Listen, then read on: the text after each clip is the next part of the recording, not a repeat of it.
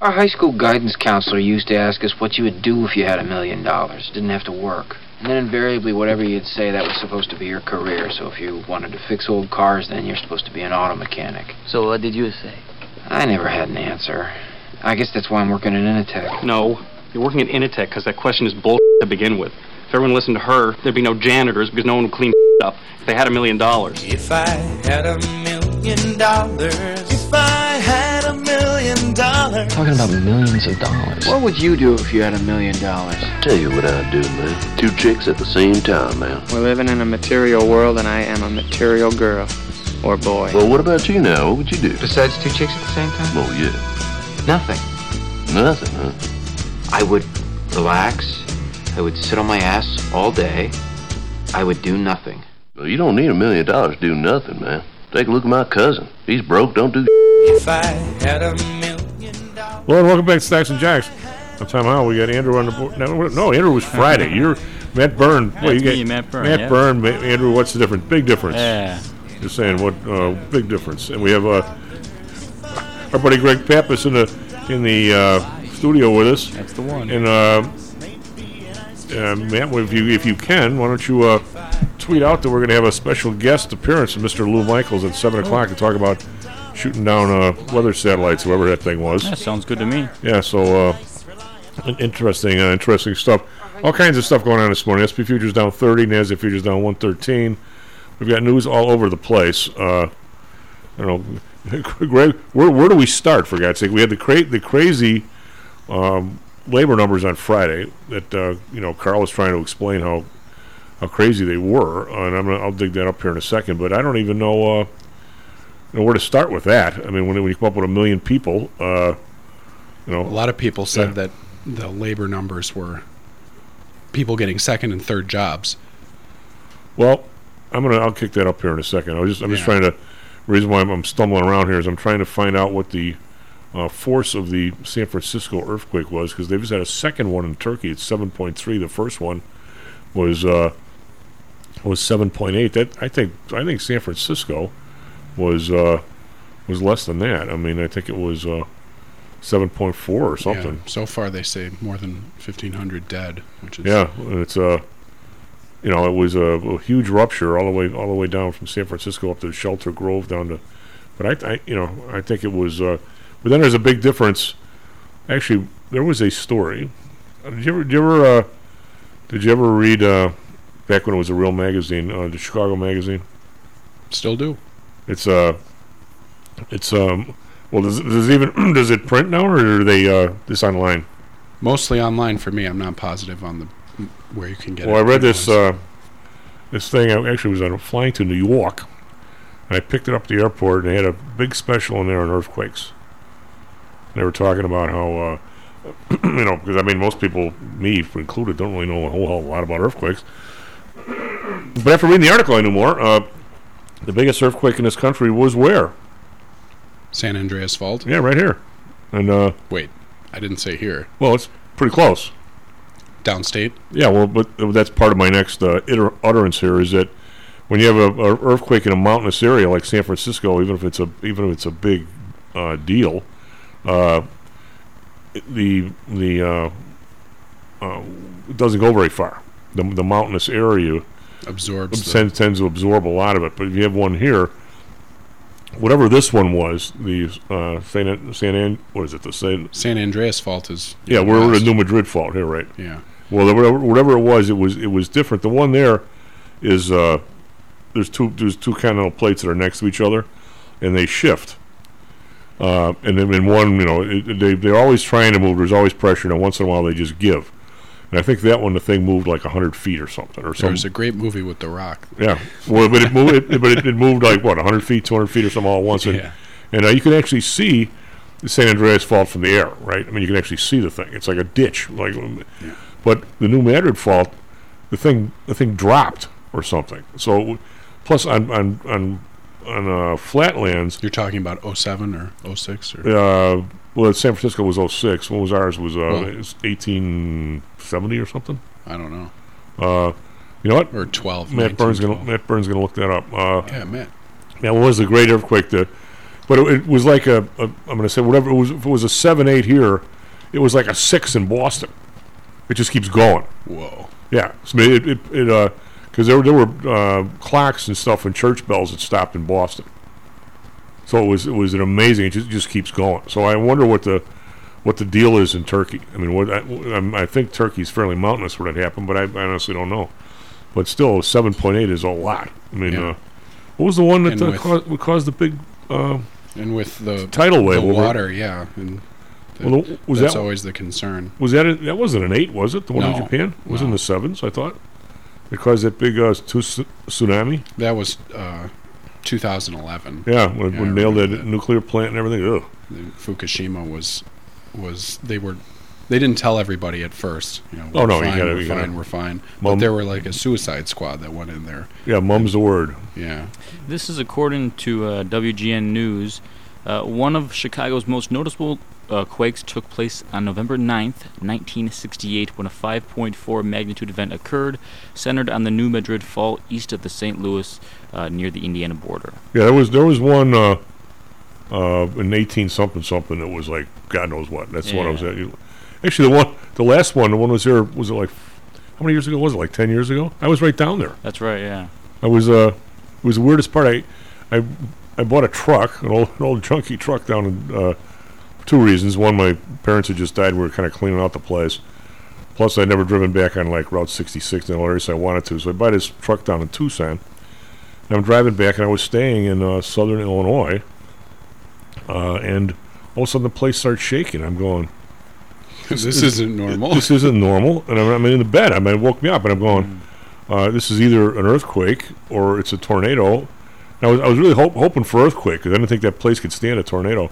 It turns out that was the earthquake. It was felt in Chicago, but I felt it a lot more down there. I mean, it was uh, it was weird. Chief, this is probably what you're looking for. Uh, this is from the Smithsonian Magazine, so pr- uh, pretty good source here.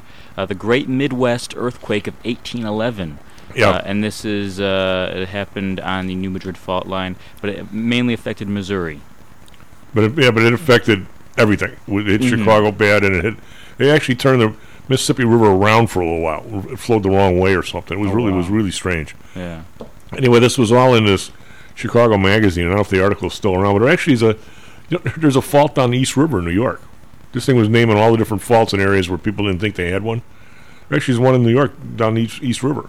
It hasn't moved in you know 90 bazillion years, but it it has moved. And the thing we were, uh, and we'll just review this for a second because if anybody hasn't looked at it, and of course do we it- know how big? Do we know how big the these were? Um, what was like they're the all 1906 estimated. one? 1906. Once you find out what the Didn't that level?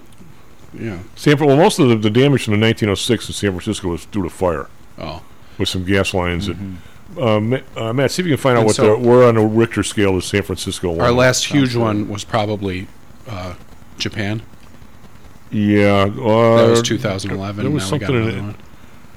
Just uh, I want you to say Ric- Richter scale recent recent earthquakes. It'll it'll pop up. On April 18th, uh, an earthquake estimated close to an 8.0 on the Richter scale strikes San Francisco, killing an estimated 3,000 people. So that was eight. Say Japan was nine, Hmm. and this was. I'm this saying was but this is a, this is a geometric scale. Like a- an eight is what? It's got to be like two or three times worse than a seven point five, right, Matt? Uh, that's my guess. Uh, that's my best guess. Yeah. Yeah, but it's not it's not linear at all. Oh yeah. It's a. If you ever had a nine and a half, I mean, you'd, you'd, you'd be shaking a country. I mean, uh, anyway, so here's the. I was talking about this. My I went to my brother's for dinner yesterday. And of course, everybody's a debater there. And I said, you know, these numbers are kind of weird on Friday. What do you mean? Still 517,000 jobs is a lot. And I go, yeah, but look at the way. This is the part that everybody's everybody's kind of weirded out about, like uh, me for sure. Is between January and, and it, this is not about the number itself. I mean, they, they make an adjustment, whatever. But the weird part for me, Greg, is how many people have traded on these numbers or done something on these numbers, uh, opined on them for sure, uh, diarrhea of the mouth on them for a year, for a whole year. It turns out all the yearly numbers you're talking about were all wrong, right? Right. I mean, it, it, That's- that, that's the weird. Just to let everybody know, we started. First of all, can you um, explain to me how the well the, the the end of the year number 2022 we had 263 million people. Now they they define this. Now is now do we think Matt's institutionalized? Uh, c- civilian non-institutional population over age of 16. Okay, this is the number you work off, and these these are the kind of the real the three the three key numbers. There's the there's a civilian non-institutionalized population that is uh, the number of anybody over 16 that's like not in jail or I guess uh, institutionalized in a shrink place or whatever. Boy, is that politically correct? A shrink place? uh, then out of that, there's the civilian labor force, which has 100, which has people that are working, people that are not working that are uh, looking for um, a, a job, those which would be unemployed. Then you've got people that are not in the workforce. So you've got empl- you got the everybody being a mess. And So in other words, if you look at uh, 1988, you had 121 people that were in the civilian labor force. Out of that group, 114 million were, were working. then there's then there's 6.7 million that were unemployed. Then there's the 62 million that are either in school, retired, or we don't know what the hell they're doing. So there, there's there's actually there's four numbers in this in this thing, and it, it's consistent all the way from well, this thing goes from 88 to to today. But here's the weird part: in the end of 2020, 22, which you know wasn't that long ago, we had 263 uh, million people. Okay, uh, in, in in the uh, civilian uh, non-institutionalized workforce, and it, that worked its way till December of 2022 to 264.8. So we're up 900,000 people roughly, and when with the associated people working, people not working, people unemployed, the, the thing's consistent for the whole year.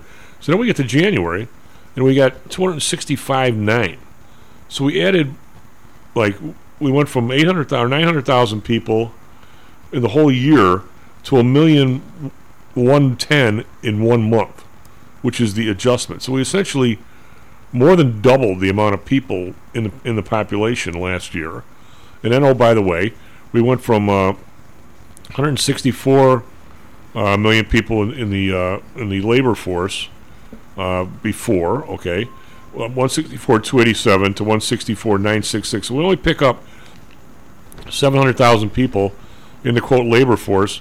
Now all of a sudden we pick up 900,000 in one month.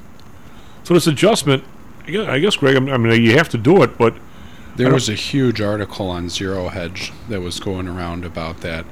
They what'd they say? they were saying the adjustments are the sole the sole reason for all those numbers moving the way they wanted them to, and that's completely on purpose.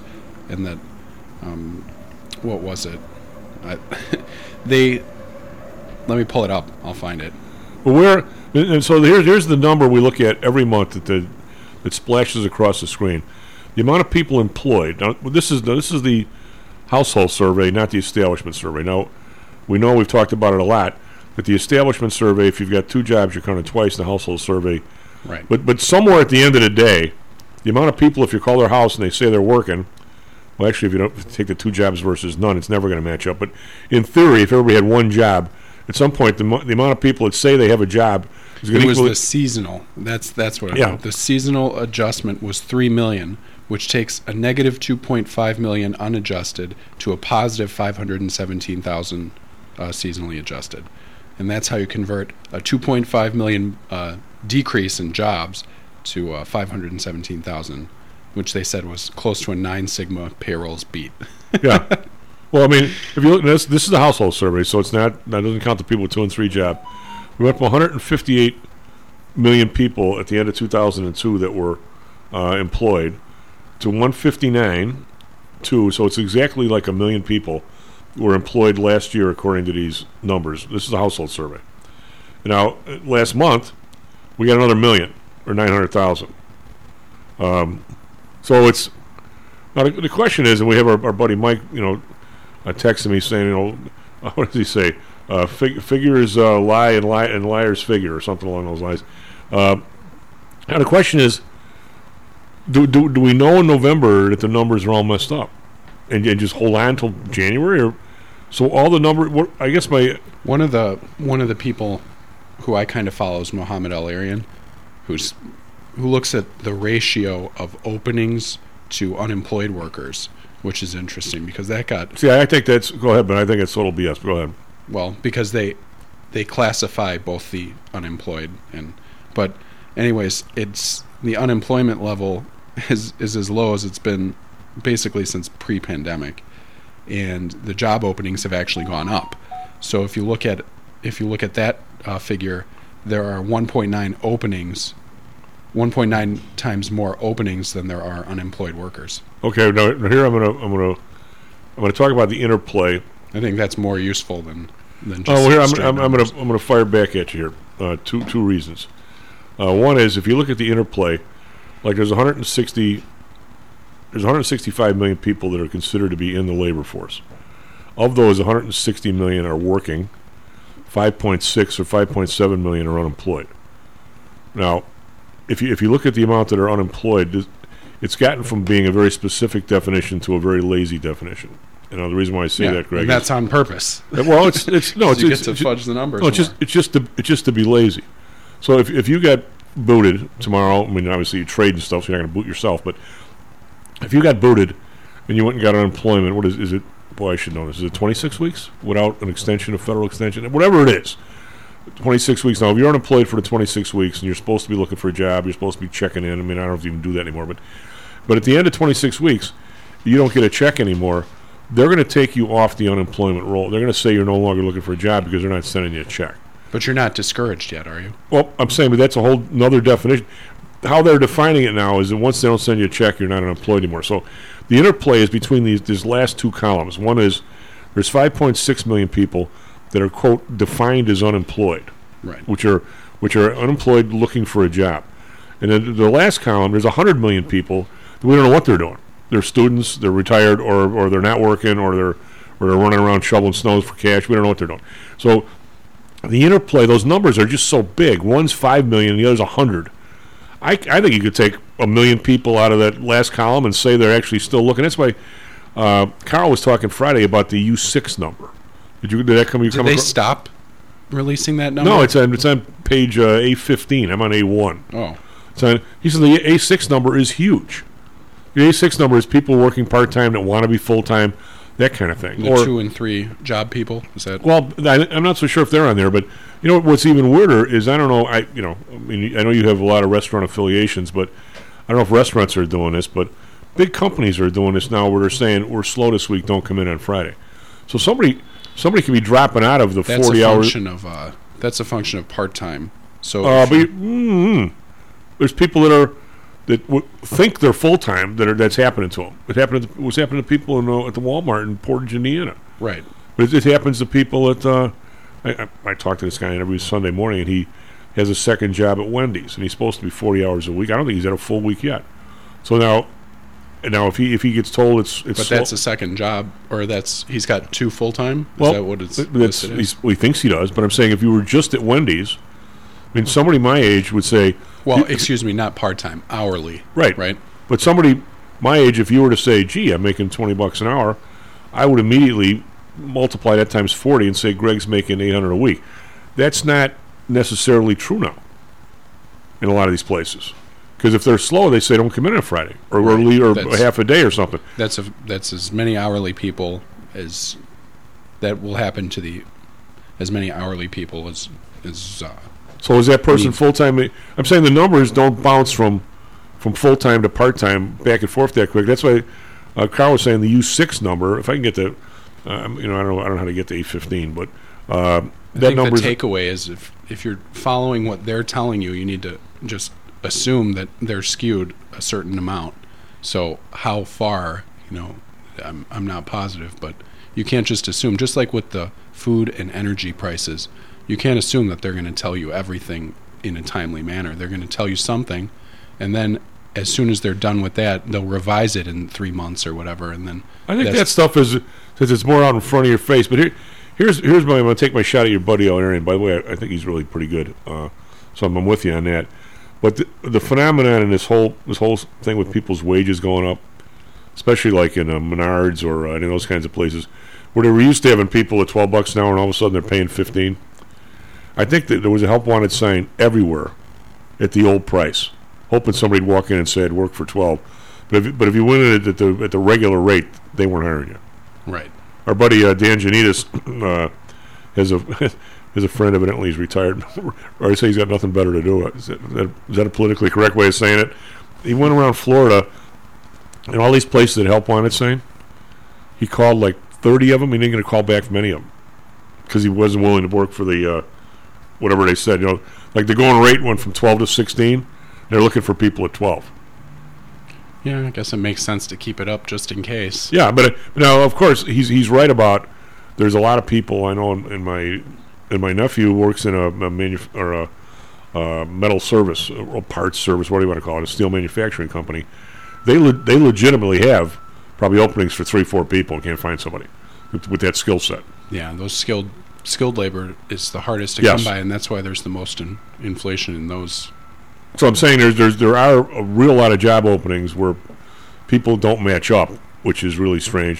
Then there's an awful lot of job openings where we just hope some chump comes by, hasn't realized everybody's making 16 and will work for 12, which is kind of weird. I mean, how did I mean? How did, you know, I don't think the Menard sign ever goes down, do you? Or the or the, you know, or the place at uh, uh, Meijer. Yeah, they, they, they don't they don't pay squats, so they're always looking for somebody because the minute somebody leaves, you get a dollar more, they go. So I and, mean, and you can have that flexibility of not paying overtime if Yes. you need it. So if you have somebody who needs to stay, that costs you time and a half versus if you have the part-time guy working, say, 15 hours or something, then you can sub that guy in. And yeah, it's it's kind of weird. SP futures down 30, NASDAQ futures down 119.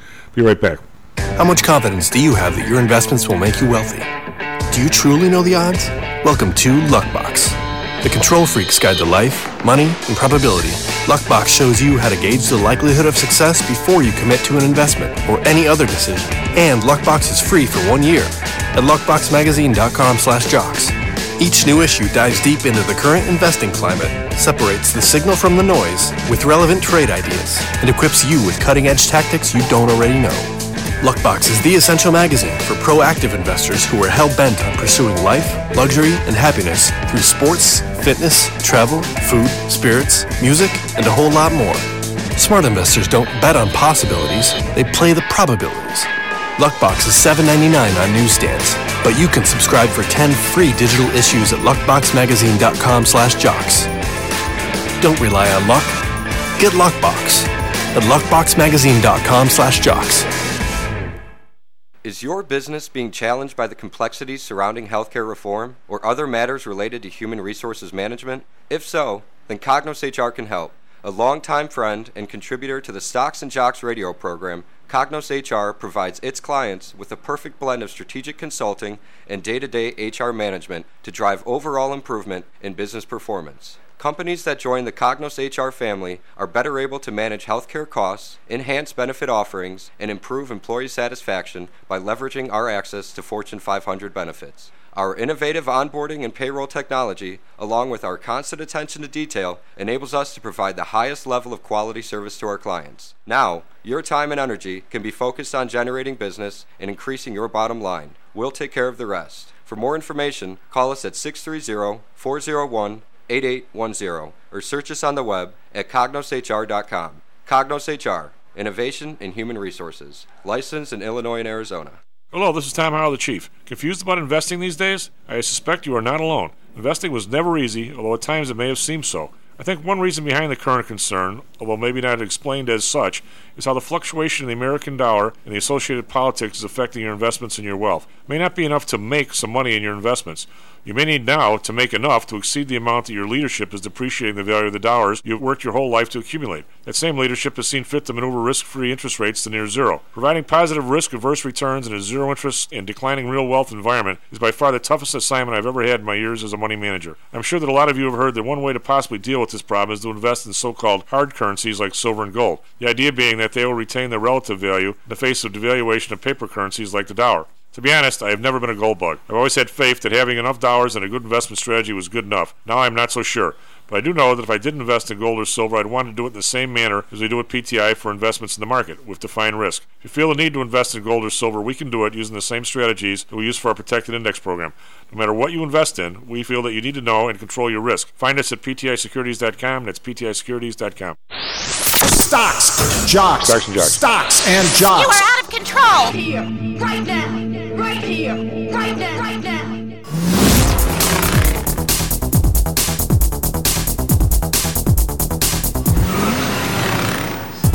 Hello, thanks, Slash Jacks. I'm Tom Howell. Matt Byrne on the board. We have uh, our buddy Greg Pappas is racing around here trying to put coffee in for everybody, and we we're enjoying ours, but I think he might have spilled his. oh no! What, what, are you doing or whatever? He, he, was sitting on the floor. I said, "Why are you sitting on the floor?" Because the chair's got coffee in it. It's like, oh, oh there, there you go. Oops. Thanks anyway. We, really appreciate that. Greg. We really That's appreciate nice. ours though. It's going down pretty good if you don't spill it. That's 31. NASDAQ futures up 115. If only Jan Flanagan were here, it'd really be a circus. Now futures down 203, but he's going to be on the phone in a second.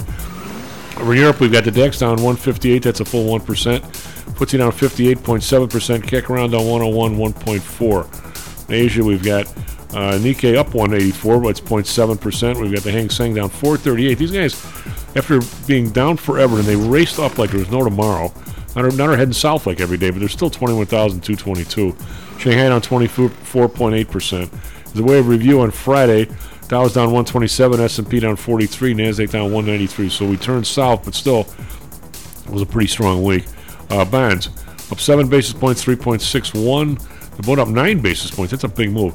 2.29 and Jap- Japan 0.50, exactly at the top of the range that the government says you can go.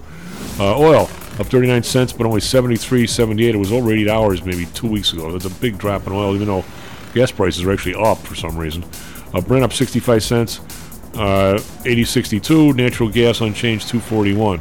We've got gold up 920, 1885, but now under 1900. A big drop on Friday. Silver up 6 cents, 2247. Uh, copper unchanged at 404.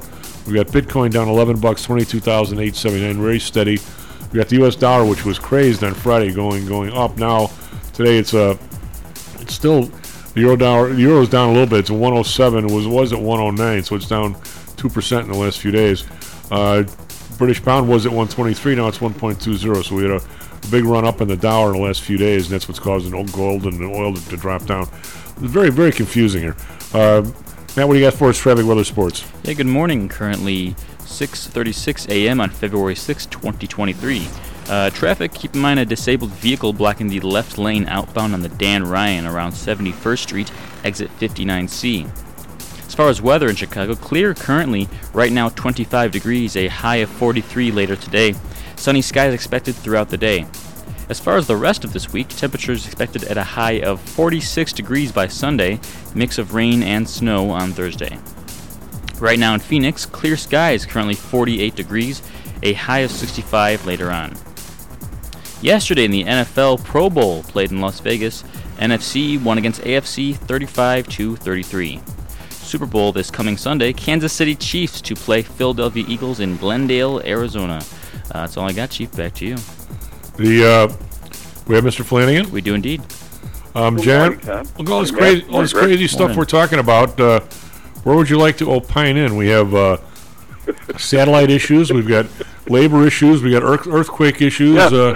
Uh, just, just saying. Uh, you know, That earthquake you were describing in 2010, Tom, I was I experienced that here in Chicago. You know, I sleep on, I'm on the second floor of an old brick two flat, and that whole thing has the entire part, apartment vibrating that April morning. But the, the person on the first floor didn't feel a thing. So it shows you how t- top heavy these buildings must be in an earthquake. well, by the way, as I, I, I remember everything. uh, this, you know, what, here's here's a job for Jan Flanagan. I'll bet you could find that article with your rare talents.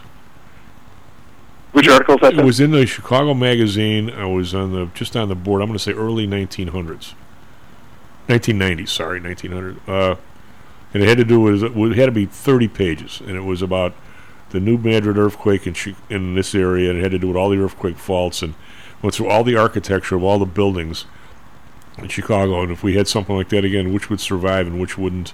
By the way, yours wouldn't. Just saying. Yeah. The uh, I kind of figured that out that day. well, if if you ever walk by, you, you guys, you know, think you're all this, this uh, you know, you're very, uh, shall we say, observant. When you go by and see a new home being built, and you see the, uh, you know, some, well, not a lot of them are frame or whatever, but if they, you see the, the, the concrete block, then outside of it, you'll see like maybe the face brick or something if it's a brick place.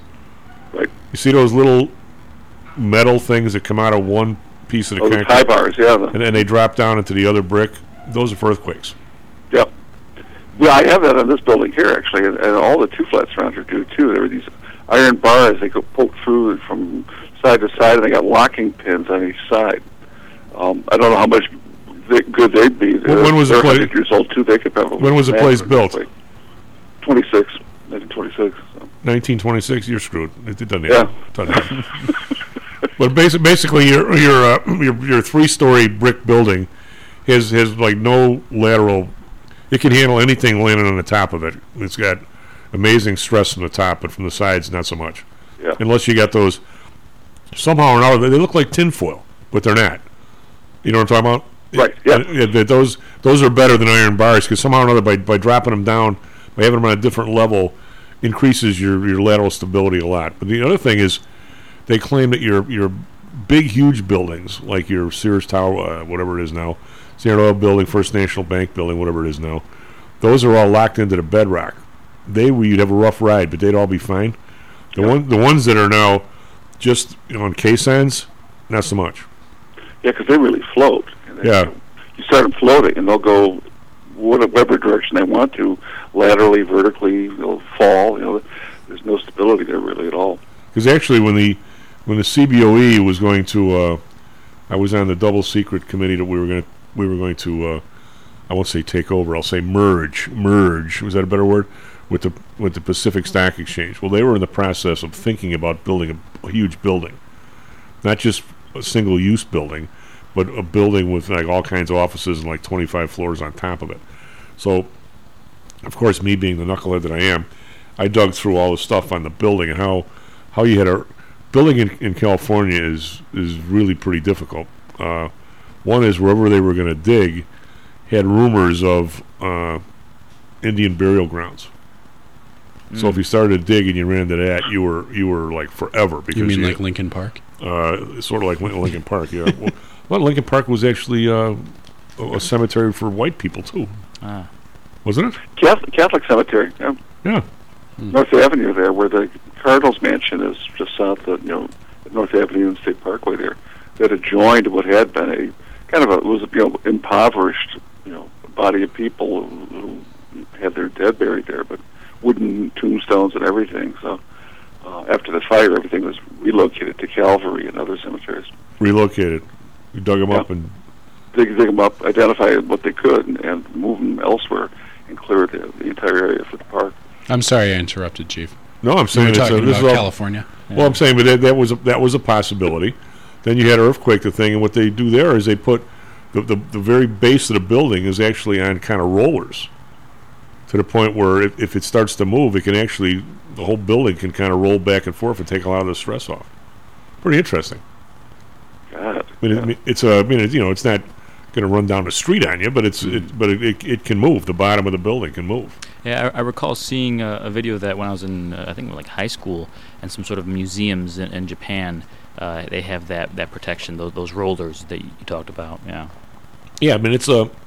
Because otherwise, caissons are just you, just you just dig down to where the ground is, uh, you know, is, is solid enough, and then you start pouring concrete. What if they Same built thing the, uh, with bridge supports and everything else too. Yeah. Remember the design for what's the spire? Did, would you think that would have made it? Oh, the uh, the some- Alliance Spire down, down on the lakefront there, Greg. Yeah. Yeah. That was supposed to be as high. I mean, Well, you know, they wonder. actually did a huge uh, earthquake study on the Golden Gate Bridge, and uh, they were everybody's con- figured if it had an earthquake, the thing was just going to fall. And actually, the first thought was, well, if it did fall, they would just cut it, let it drop, and then build another bridge. You know, that that was the fallback position. But a big study, and this one on, I'm going to say, Jan, remember this was 10, 15 years ago. They found that the uh, the actual bridge itself, the span, was was actually fairly earthquake proof, resistant, I'll say, and the, but they, they they totally redid all the access roads. But they were the ones that were in trouble because I mean, if you look at where the bridge is, actually the the, the road, especially from the north side, you're you're above ground like for a while. The access road is is high up. Yeah. So they had to redo the entire access areas and then pretty much left the bridge alone. The bridge, I guess, is is fairly earthquake resistant. And that's one of the reasons why they had to redo the Bay Bridge because the Bay Bridge, and the and the one where the where remember the Giants were supposed to play in a ball game and there was, there was an earthquake right before the game was supposed to start. Oh yeah, the '89 one, right? Yeah, and then, the, then part of the Bay Bridge fell. Pancakes, yeah. Yeah, and, well, no, it didn't pan. It just one one one spot just dropped on Yeah. one of the spans, and I think it was on. Was it on the? It didn't drop in the water. I don't think. It dropped in the, on one of the pieces of It was a two level, two level bridge, outgoing and incoming Yeah. traffic, and one of one of the segments did you know fell on top of the other one, and it was a long time out of commission. Well, uh, there was there was another above above ground one on the San Francisco side, where the, where the people on top dropped on the people on the bottom and killed a bunch of people.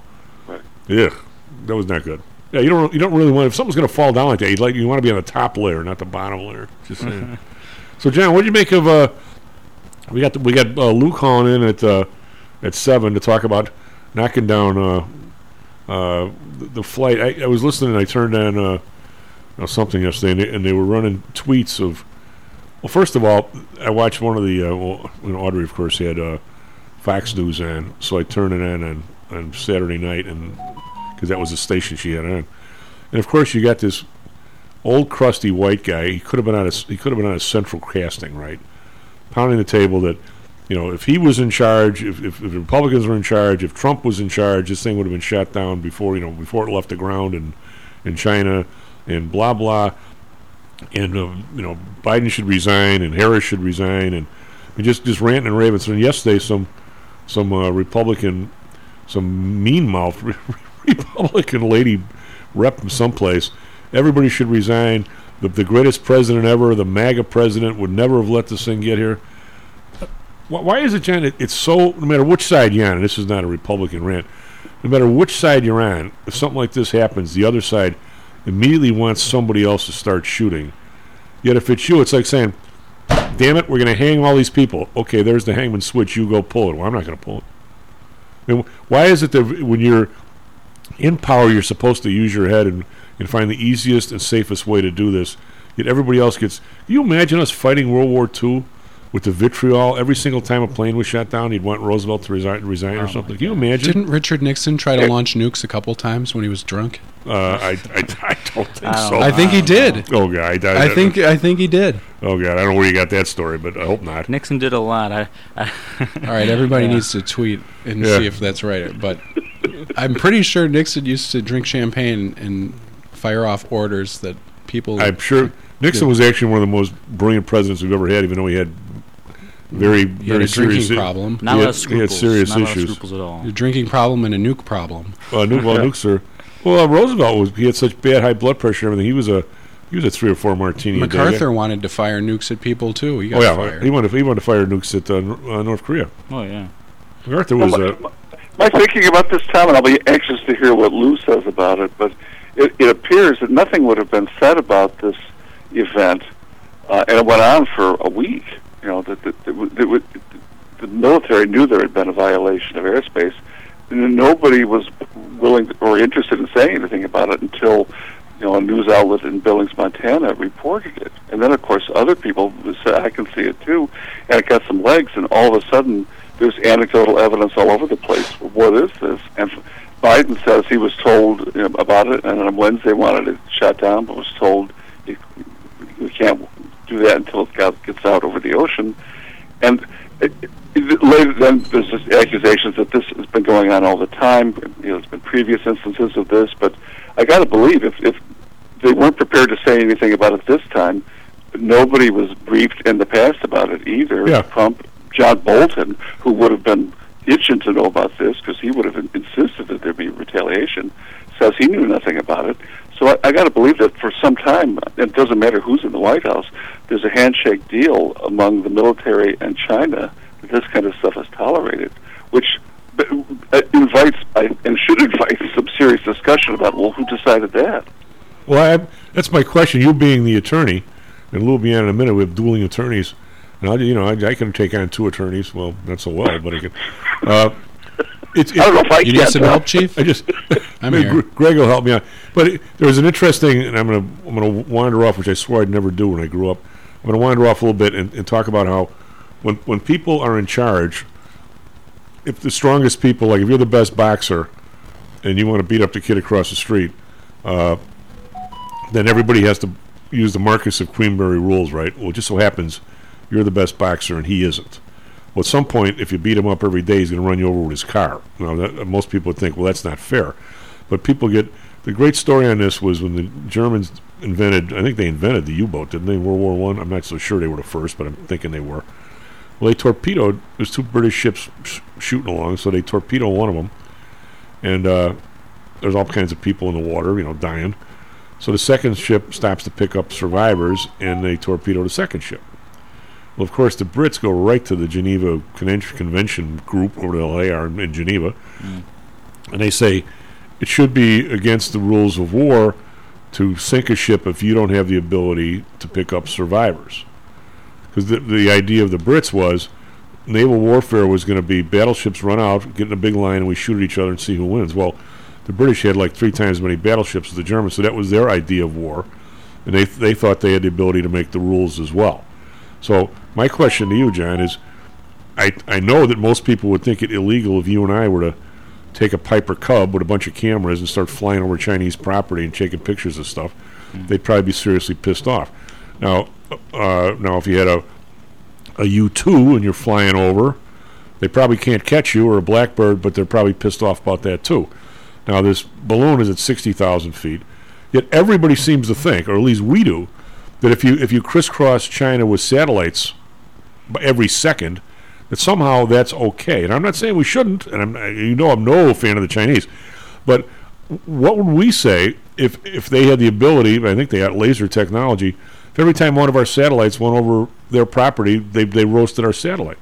And wh- who who said that if you're up high enough, it's okay, but at sixty thousand feet, you're not? But I'm not. I'm, I don't want this thing here. Don't get me wrong. I'm just saying, who makes these rules, and, or are they rules?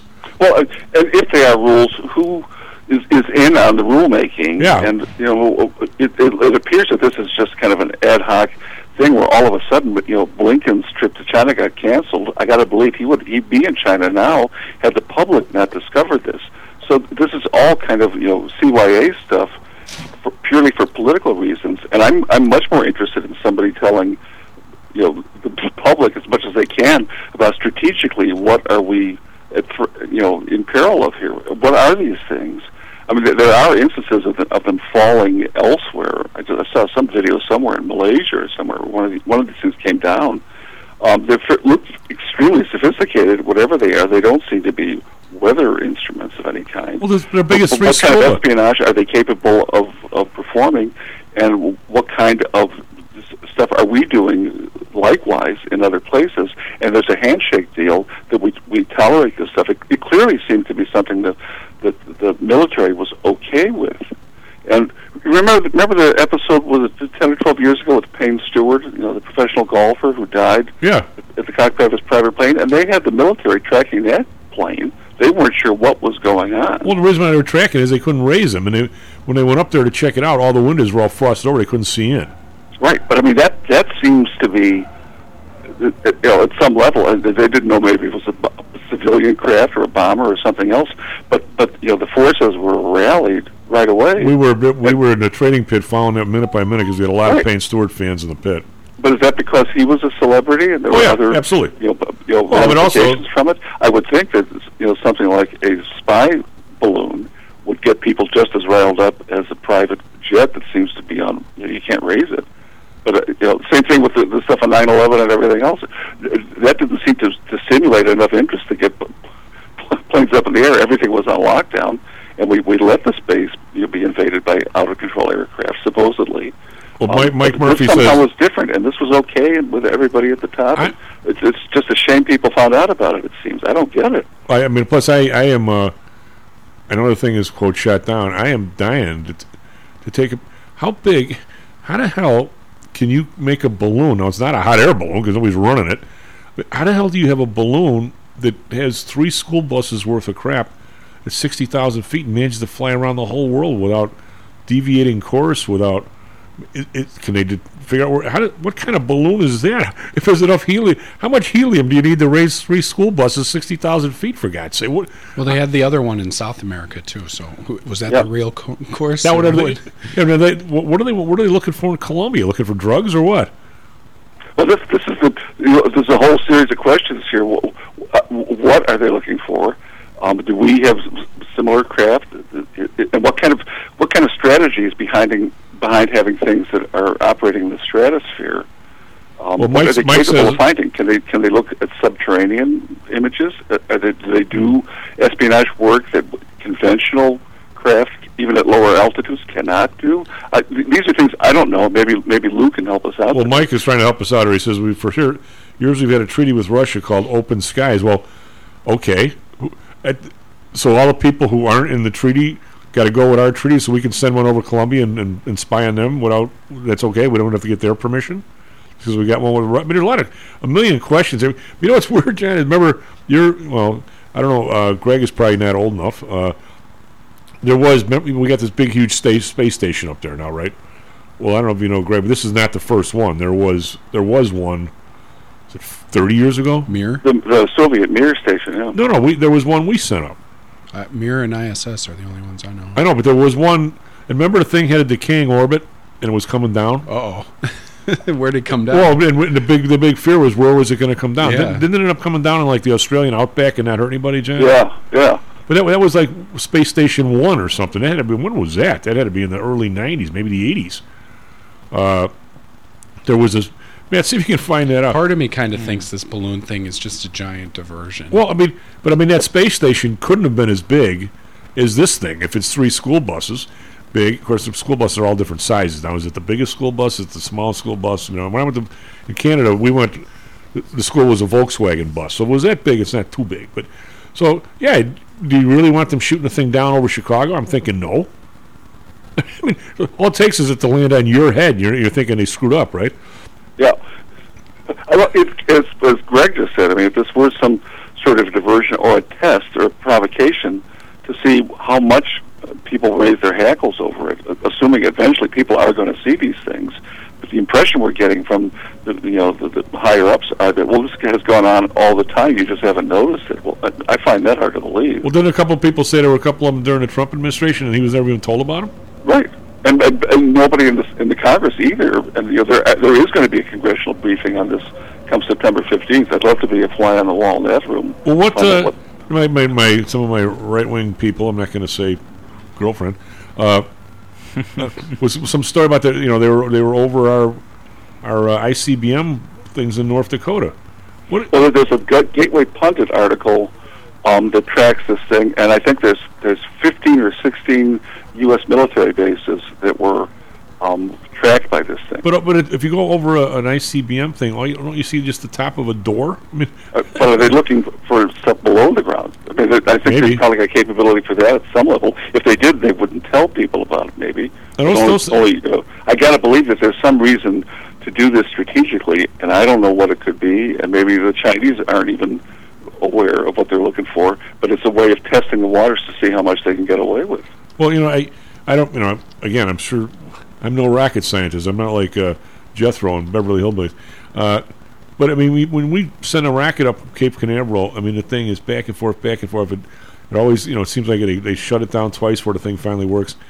Uh, these things that we have in these silos from like 1954, if we fired up 10 of them, how many, how many would work? I mean, when was the last time they, they tested one of those things to see if it still works? Oh, I don't know. I, I think the, the, the, the value of it is in people knowing they're there, whether they ever, and hoping they never have to be used. You know, so I'm gonna it's say the that ultimate deterrent. You know, so I'm going to say that our deterrents now are the ones on the submarines because those you can probably keep, you, you keep they're, they've got to be better maintained. Skylab started deteriorating Yeah, Skylab. 10, 10 miles from the ground. Oh, yeah. they Yeah. said that was uh, much later than they anticipated, and also that the atmosphere had a different amount of energy uh, than they anticipated in the 70s. So there wasn't as much heat, I guess, and so it came in at a different angle. And It, it was- rained some stuff. Yeah. And it wasn't in Australia it landed? And by yeah, it was Australia, and that was uh, 1979, July 11th. Yeah. Everybody was worried about what if this thing lands in New York? Remember all that chat? Oh, God, what are we Because you had no idea where it was going to land, right? Yeah. No. Well, it was the same thing with, with the space station too. When it broke up, I mean, it was well, once they knew it was a goner. Then the concern came: well, what if it falls in a populated area? What kind of a debris field will this be? Um, and there's very little anybody could do to control it. That kind of a disaster at, at any level. Well, Mike has been helping me out here by sending me a text. He's been helping out a lot lately on this stuff. He said they went over some B 2 bomber base and stuff. But I'm, I'm, I mean, my idea of a balloon you know, the hot air balloons that people used to have, right? But they have them over Steamboat Springs, the place you up for one of the ride. I never wanted to go on a ride in one of those things, but uh, then there's the helium balloons. I'm dying to find out the technology this thing. Could it steer itself? How do you steer the damn thing? Is there a propeller on there by solar powered? I mean, I, I don't know. I've heard conflicting reports that it was directable, like a dirigible or a blimp. It certainly doesn't look like it from what I've seen of, of depictions of it. Um, I I don't know what kind of propulsion it would use in order to get itself into the, the path it wanted to get into when it's traveling at that high a level, because there's little wind resistance anyway at 60,000 feet. So I don't know. supposedly had, a, of course, the guys, a couple of uh, pundit knuckleheads I was with Friday night, and they go, "Geez, we got to get like a World War II plane that can actually fly at 100 miles an hour to shoot it down." And the plane going like 400 miles an hour can't even hit the damn thing. obviously, we did, right? We figured out a way to knock it down. But anyway, we're gonna head off the break here. We'll come back with uh, Lou maybe educating us, as we used to say in the South Side, right? John? Because I mean, I can't get. I don't think we've ever had so much to talk about in one day ever. Between the labor numbers, the million one people we somehow found. This is this is crazy world. SP Futures down 25, NASDAQ Futures down 95. Be right back. Stocks and Jocks. Are you one of the millions of people who suffer with pain? Do you wake up in the morning with stiffness in the lower back or neck? Why are you using medication to cover up the symptoms without treating the actual cause? Painkillers, muscle relaxants, and anti inflammatories are not the answer. At ChiroMed, physicians are trained to detect the cause of your symptoms and to correct the underlying problem. If you're ready to listen to common sense and do what it takes to make changes in your body that can affect your health for the rest of your life, give ChiroMed a call and set up a complimentary consultation. They are located in Orland Park and can be reached at 708 403 2727. 20,000 patients over 22 years have been treated at ChiroMed, and over 90% of them have had positive results without medication or expensive surgery. Isn't it time you did something good for your body too?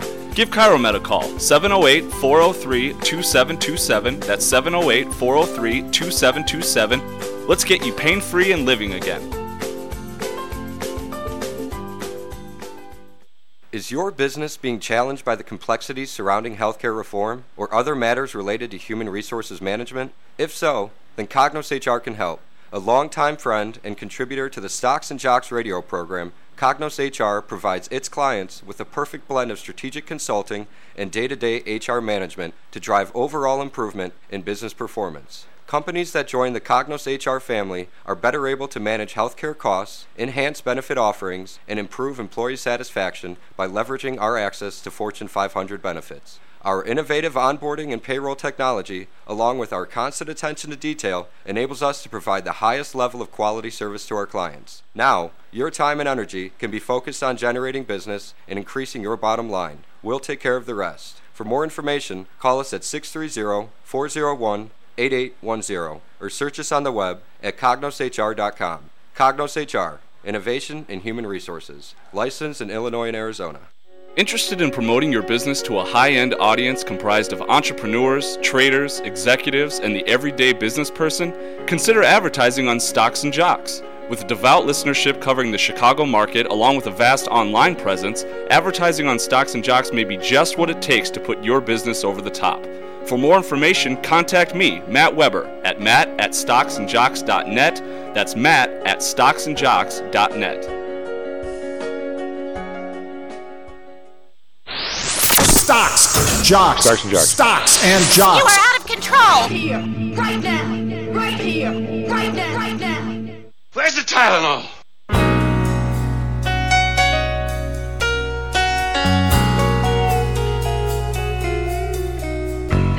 Up on the hill, people. Hello, welcome back to Stocks and Jocks. I'm Tom Howell. Matt Byrne on the board.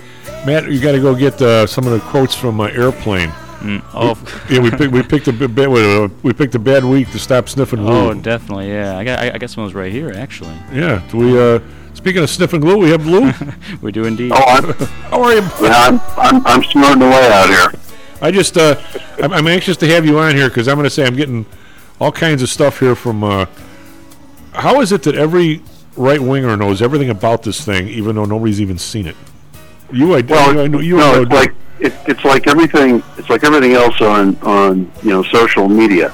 Uh, I saw somebody tweet out that uh, it was like last Tuesday or Wednesday, and she tweeted out overnight. I find that I've suddenly become an expert on on signals intelligence Yeah. and, and balloon balloon trajectories.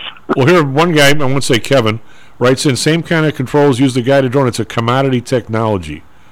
And then you know, and Mike, Mike, and then Mike tweets in that all the stuff about the thing being here during Trump administration is another Biden lie. How, how does how does anybody know what anyone does anybody know any of this stuff? Well, okay, so so the Trump the Trump thing, I I, I think is all, the comment that these things had come over U.S. territory during the Trump administration, um, or, or the same thing happened during the Trump administration. I, I'm almost sure is a lie, and the reason for that is that that would have been very damaging to to Trump if it had leaked, and and so it it didn't leak. There was no there was no leakage of that story. It it's quite possible that weather balloons came over the Aleutian, some part of the Aleutian island chains. The Soviet, the Soviets and the Russians um, overfly that area occasionally uh, with aircraft, and uh, so that I mean that's almost that's almost de rigueur now. But um, I, I I don't believe I, don't- believe the, uh, the that this something like this happened with Trump. I can I can almost guarantee you that all hell would have broken loose if uh, if a Chinese spy balloon, I think that's what this was, had had drifted across the continental United States. That, that that's a violation of sovereignty and, and a violation of airspace. Why now, did the Chinese not have satellites? Sure, but this is a much more effective way of collecting information than a satellite. Why? Oh, come on, man.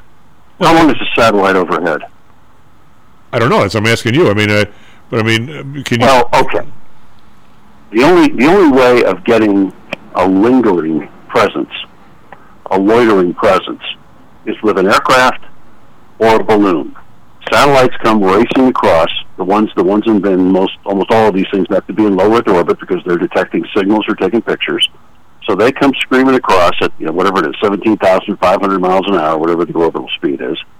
So so they're I mean, they can take snapshots and they can collect some stuff, but it's not like the ability the ability you have with an aircraft, like the aircraft I used to fly, um, to loiter in an area for hours, listening to everything going on, or a balloon, which can do the same thing. And and you know, you had to note that this thing came in. It came in over uh, a uh, missile field in a strategic air, old strategic air command base that's now uh, Air Combat Command uh, in, in Montana. It then drifted down over our B two base in Missouri. And when you say when you say drifted, in when Wyoming. you say drifted, are we thinking this thing can be steered or it's powered? Oh, it definitely can be steered. It had it had propulsion devices. It had like propellers or something on it. They they, Hmm. they definitely could steer it. So it's more like a blimp than a balloon. Yeah, yeah. So so you know the the the idea. That's why I say I'm almost sure this thing was a spy balloon. And you used you, you'd love to have something like this across the interior. I mean, we flew, you know, out peripheral reconnaissance missions around the outside of the you know the Soviet Union. We, we've done that for for decades. But you always wanted to try to get some information about what was going on. I mean, those aircraft uh, and, and even balloons that you put up outside the borders in, in international airspace are, are typically limited to line of sight. So, you know, you, you couldn't get a lot of intelligence about what was actually happening on the interior of the Soviet Union or a lot of other places where you were you were trying to take a look at. Well, but I guess what my, my question So, is. so this, is this would, this is an invaluable opportunity. All right, so you can you're saying that you can do a hell of a lot more at sixty thousand feet than you can from a satellite.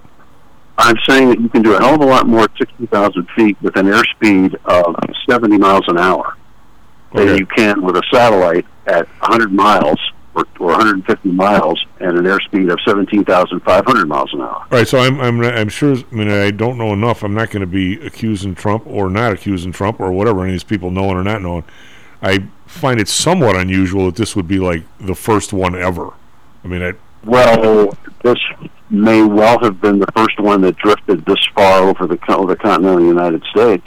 I mean, I think I think there's. I, I'm not sure what the rationale was for us basically publicizing this to the thee well, thee well. I mean, you you could have the government could have very easily said, "Oh yeah, it's one of our weather balloons up there." I know people are seeing it; it's a weather balloon. And We- just we- shut up about it. We've been di- dissing UFOs for 50 years. We could, could have done it with the. I don't. I think. Uh, well, John mentioned in one of the places in, in Montana actually had a pretty good shot of it. So maybe they realized it was time they couldn't lie about this one. Well, I mean, it couldn't have People's Republic of China written on it. I mean, so you could have you could have said you could have said it was a weather balloon. I mean, the funniest one of the funniest things I saw early on was a a picture of the balloon with "Hi Eric, love Fang Fang" written, written on the side of it for uh, for Eric Swalwell. But uh, no, I mean, we we we publicized it, and I mean, I think that's a good question as to why we did. Um, we did, and, and and I think it was a mistake to let it drift. I would have shot it down over Montana, but you know, I'm. I will tell you that we ran. I can, or at least I can. I can tell by the flight radar app that we ran uh, collection missions against the balloon. I don't know whether the Chinese turned their transmitters off, but we had aircraft up that were circling it, looking, listening to it, and, and monitoring it uh, for much of its track over the over the continental United States. Uh, you know, aircraft like I used to fly in. Well, I, I mean, I've always, I always looked, uh, Lou, is, is the, obviously the guy who's the best boxer says you can only fight by boxing, right? Well, I remember one of the quotes of, uh, in the history of Colt firearms was, was God didn't make uh, people equal, Colt did, you know. Uh, how, how is it that somebody says I can run a satellite over your place and that's okay, but you can't do this over my place? I mean, by the way, I don't want it here, and you know I'm not a big fan of the Chinese, and I'm not, I'm not least upset that the thing got shot down. I'm, I'm pretty happy they This, is shot. not- this has nothing to do with legality. This was illegal under international law. Okay, but That's who, why we shot it down. But who, but who, but who, uh, who gets to make in, in international law? The people with the satellites. No, the people the people with the guns. Yeah, well, international law. International law is not law in any meaningful sense, like you and I recognize, where you would go to a judge. You know. Right. So, the- but if, but if we put international international law is driven by by military force and, and economic influence. Without without a doubt. That's that's my point. I mean, if, if we if we had one skittering across China, a satellite, or one in synchron with synchronous orbit, if we had such a thing, which I think you probably can do. I know the Enterprise could always do that. Uh, and they and they, they lasered it down. Well, would Well, would that so that's a different that's a different issue. Most the, the the boundaries of space are generally considered under international law considered to be international space, okay, and then like international waters. Your airspace extends up to the boundaries of space where you can support where you can support a satellite orbiting, and that's that's you know sixty what is it, hundred kilometers, sixty two miles. So that's generally considered the limit of any claims on airspace sovereignty. Okay, generally considered by who? The people with satellites? The the people who launch who launch satellites. Yeah, I mean some some you know Bo- Bur- Burkina Faso. To go back to my favorite example, Burkina Faso uh, can say, "Listen, I I claim everything up to the moon," but but it, doesn't it doesn't have any meaningful effect because they have no way of enforcing it. But in the last twenty years, we've we've we certainly realized on every front, domestic and, and foreign. So, let, me, let me just go back. An attack on a satellite or attacks on satellites in international space would generally be considered to be an, a hostile act, either an act of war or something equivalent. Well, but I guess I'm not trying to be argumentative, but I guess I guess I am. If I didn't, mean, Mike just Mike just uh, tweeted uh, tweeted text me that the U.S. and Russia have a free sky or some some stuff treaty. Open sky. Yeah, but that's a different that's a different treaty. I mean, there's a there's an understanding between all nations that, that as I said, space as defined as 100 kilometers is is generally considered to be international an international Okay, but it, uh, I- area. I guess what I'm saying is is if China says I didn't sign the damn thing, but by the way, you guys don't want a weather balloon over your place. We don't want anybody over y- any of your stuff over our place. And we got this laser, so get them the hell out of here. This is all driven by capability.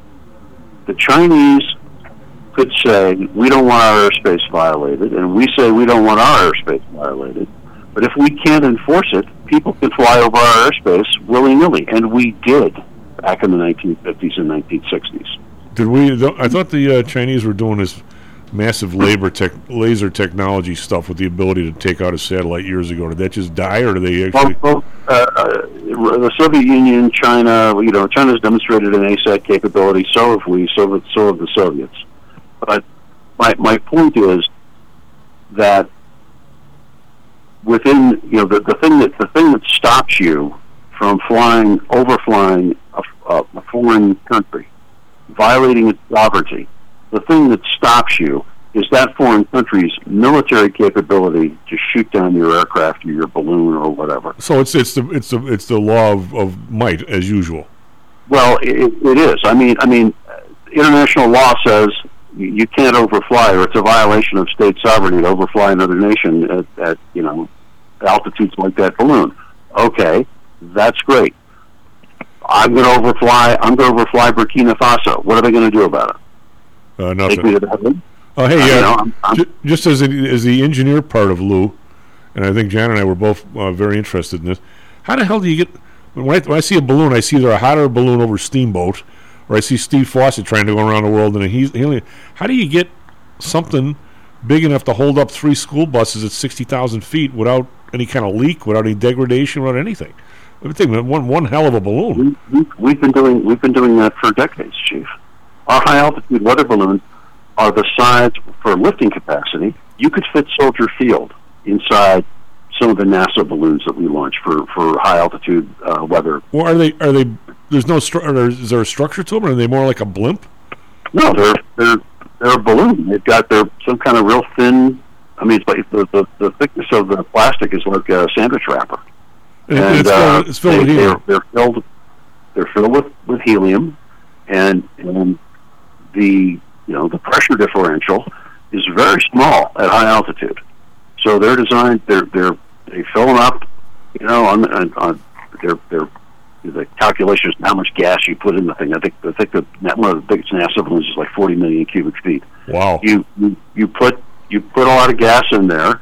You inflate the thing very slowly. It it pulls up. I mean, I've watched them launch from White Sands. You, really, you, really. Oh, my God. Well, that's why. That's why. That's why I'm asking you. Yeah, I was just saying with Alamogordo. I mean, I've watched I've watched those things go up. I mean, you know, like twice or something. But they you know they fill it very slowly. You know, it it goes up, and it's a very careful calculation as to how much the, what the pressure differential is and the strain on that on that mylar surface. And then they let it go, and it takes you know it takes like a day or two for the thing to get to altitude.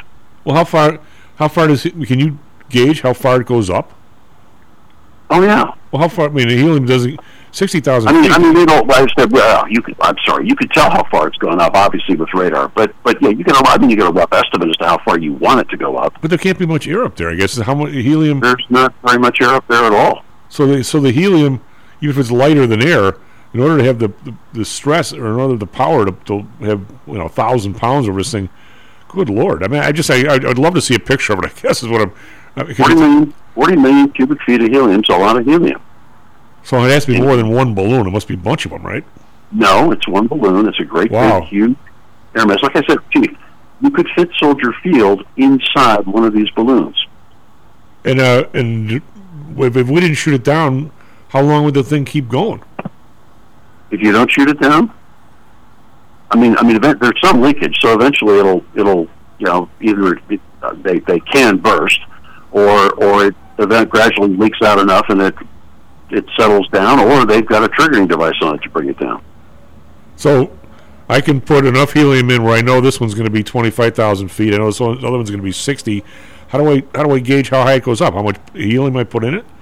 Yes, but you, you you know what the you know what the density altitude is up there because you've sent balloons up before. You know what the density altitude is, and and you calculate that much helium to go in uh, to the to the balloon to lift it to that point where you get equilibrium, and and then you send it up. Jen, Do you know what the the geopolitical um, issues are with helium right now? I mean, is, is the U.S. still a sole producer of it? Do we sell it I mean, we're countries? we're we're big we're big on it. Um, I don't know I don't know what I mean. I have not heard of a world shortage of helium. Neon, yes. Helium, no.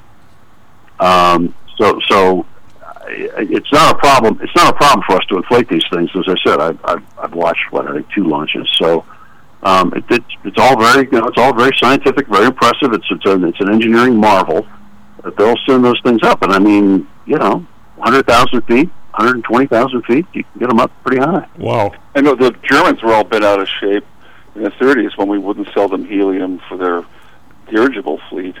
But um, Yeah. and, the, and of course Yeah, after after the hydrogen blew up, they figured out hydrogen was not the real. Well, anyway, I, so so that's that's the science there. The other the other thing I wanted to talk about is the signals intelligence stuff, and and the, the Chinese were no doubt transmitting burst transmissions or encrypted transmissions to to you know they they do their signals intelligence collection or photographic intelligence collection. That thing looked more like a signals big signals collection system with those giant helical antennas off the side of it. But you know, the, the idea is you're you're basically vacuuming up every radio, cell phone signal, all the other stuff that was was coming through. Although with TikTok, they know the they know the cell phone numbers and signals of every teenager in the United States and young adult in the United States and Canada. But this thing would be vacuuming up all you know aircraft call signs, you know maintenance transmissions, coded uh, burst transmissions between you know the B two units and the aircraft and their command centers and, and all of that, and, and and then transmitting it back to China. Um, we did say that we turned everything off when the balloon came over. I I will promise you there was one guy who didn't get the memo. Um, so I, I have no doubt they, they collected something that they thought was worthwhile. Um, we sent collection aircraft, like I said, against the balloon to try to, I assume, to try to intercept whatever the thing was radiating out, and to take some some very high resolution pictures of exactly what the equipment was, and, and try to figure out, you know, so we knew what it was, have a pretty good idea what it was doing. Um, the shoot down, you know, I, I, I was fascinated by the shoot down because, uh, you know, you just can't you just can't come up and, and shoot a bunch of of uh, cannon shells at the at the balloon. They don't make big enough holes. Like I said, the, the balloon's the size of a you know you could put a football stadium inside it. So you know individual little you know 20 millimeter holes, and because the bullets won't the, the cannon shells won't detonate. 20 millimeter holes in the side of the thing, even if you put a thousand of them in there, is not going to cause that thing to come down with any speed. And remember, we wanted it to come down so we could collect the collect the uh, equipment. So putting doing that, you, you're going to have to hit it with a, with something that's going to fragment or tear a big enough hole in the thing to take it down. They fired an AIM-9X, which is a very sophisticated. Uh, well, it, it's not. I can't even really say infrared guided. It's an optically guided air-to-air missile. Um, they fired that at it from a range of a couple of miles. Oh, that's the other disadvantage. With a cannon, you got to get close enough to this thing to, to tear it up, and, and at high speeds and at that altitude, that could become problematic. So, so from a couple of miles away, I think the, the launch aircraft was maybe maybe between five and ten thousand feet below the balloon. He fires this thing. The the missile is act, actually cued by the pilot's headset. So the pilot's headset has a little reticle, electronic or digital reticle that appears on his mask or his uh, face screen, and he can turn and look, and the the seeker head in the missile will actually follow his head movements. So he turns, looks at the target area where he wants the missile to hit, designates that. The missile sees that, comes off the rails, and I you saw it. It was a, it, now it looked to me like the missile did not strike the balloon. It looked to me like the missile's warhead actually, the missile actually hit the the package or part of the, the instrument package and then exploded. I thought it was an, an explosion because the balloon instantly shredded, which would be consistent with a fragmentation burst from uh, from one of those one of those missiles. Why didn't we just shoot shoot enough bullets in the thing to get it to a soft landing in Nebraska someplace? Mm. because because you have no control over that, and and if you, you want you want to bring the thing down right where you want it to come down. Okay, all right. So fragmenting the fragmenting the balloon like that causes it to come straight down. Now, what it looked like to me again, I think I think it looked to me like the missile actually hit the package, and you saw the package, instrument package, separate from the balloon after the hit. It fell away cleanly. So what are, what are we going to learn from that? Anything? Uh, I, we, we learn a lot. I mean, depending on what kind of shape it is when it hits the water, it's probably in better shape that it hit the water rather than the land. Um, we could we could pick up a fair amount depending on how much is you know how much is in there. I mean, what uh, one of the things we could do quite easily is just hold this up and say this is a Chinese spy flight that violated U.S. sovereignty. We take that very seriously. The Secretary of State's visit's off, and uh, you guys are you guys are jerk faces, and uh, you know. I know you. Al- you're always telling me to to not put myself in the mind of any of these other people, so I'm going to do it to you instead. Do the Chinese actually think that if this if if this was the first one, and God knows, I don't know. Uh, how did they how did they think for a second it was going to get across the whole country that big without somebody spotting it, somebody not flying by it or something? And what what was their motivation? I mean, what, what Chief, there's lots of questions. So, so question. My, my first question was, why are we publicizing this? My my my second question is, why didn't we? Once we publicized it, why don't we shoot it down over Montana and and you know let it bounce off some the head of some Montanan rather than than somebody in your Myrtle Beach? Why not? By by the way, one of my friends from who lives in Atlanta said a satellite being shot down over Myrtle Beach is like the most Myrtle Beach thing ever. Um, the the the- so so why did it it it well it could well have gone off course. I mean the thing if you look at the track, the thing flew over our military installations in Alaska. Why did we shoot it down over Alaska? We have we have F uh, 22s in Alaska. I mean I don't I don't understand lots of things unless I mean it could have been uh, and, and maybe maybe we are so supremely confident in our ability to to turn off you know, signals and intercept this thing or jam it or whatever. Maybe we are so supremely confident in our ability to do that that this thing wasn't going to do us any harm that we just said, yeah, what the hell, let's let it drift and then we'll give the American people a show. I, I, I think Jan might, um, I won't say stumbled into it, uh, earlier mentioned. That's why I'm, I'm, I'm not blaming Trump or anything like that. That's why I'm, I'm my South Side mentality says that for some reason we think that we can jam it enough that we don't give a shit, basically. And it is, it's somehow or another, somebody in Billings, like John mentioned, somebody else spotted it, and then it became a big deal. Could could be, uh, but it still doesn't make sense for us to say it's a Chinese it's a Chinese balloon. We we could have said like it. the military and everybody looked bad. Yeah, I agree with you on that. I mean, I mean, I mean, we could have we could have said anything. Um, so, so I'm there. There are lots of unanswered questions there. The other comment that I would make, and I'm sure some of your guys saw this, your or the re, the listeners saw this.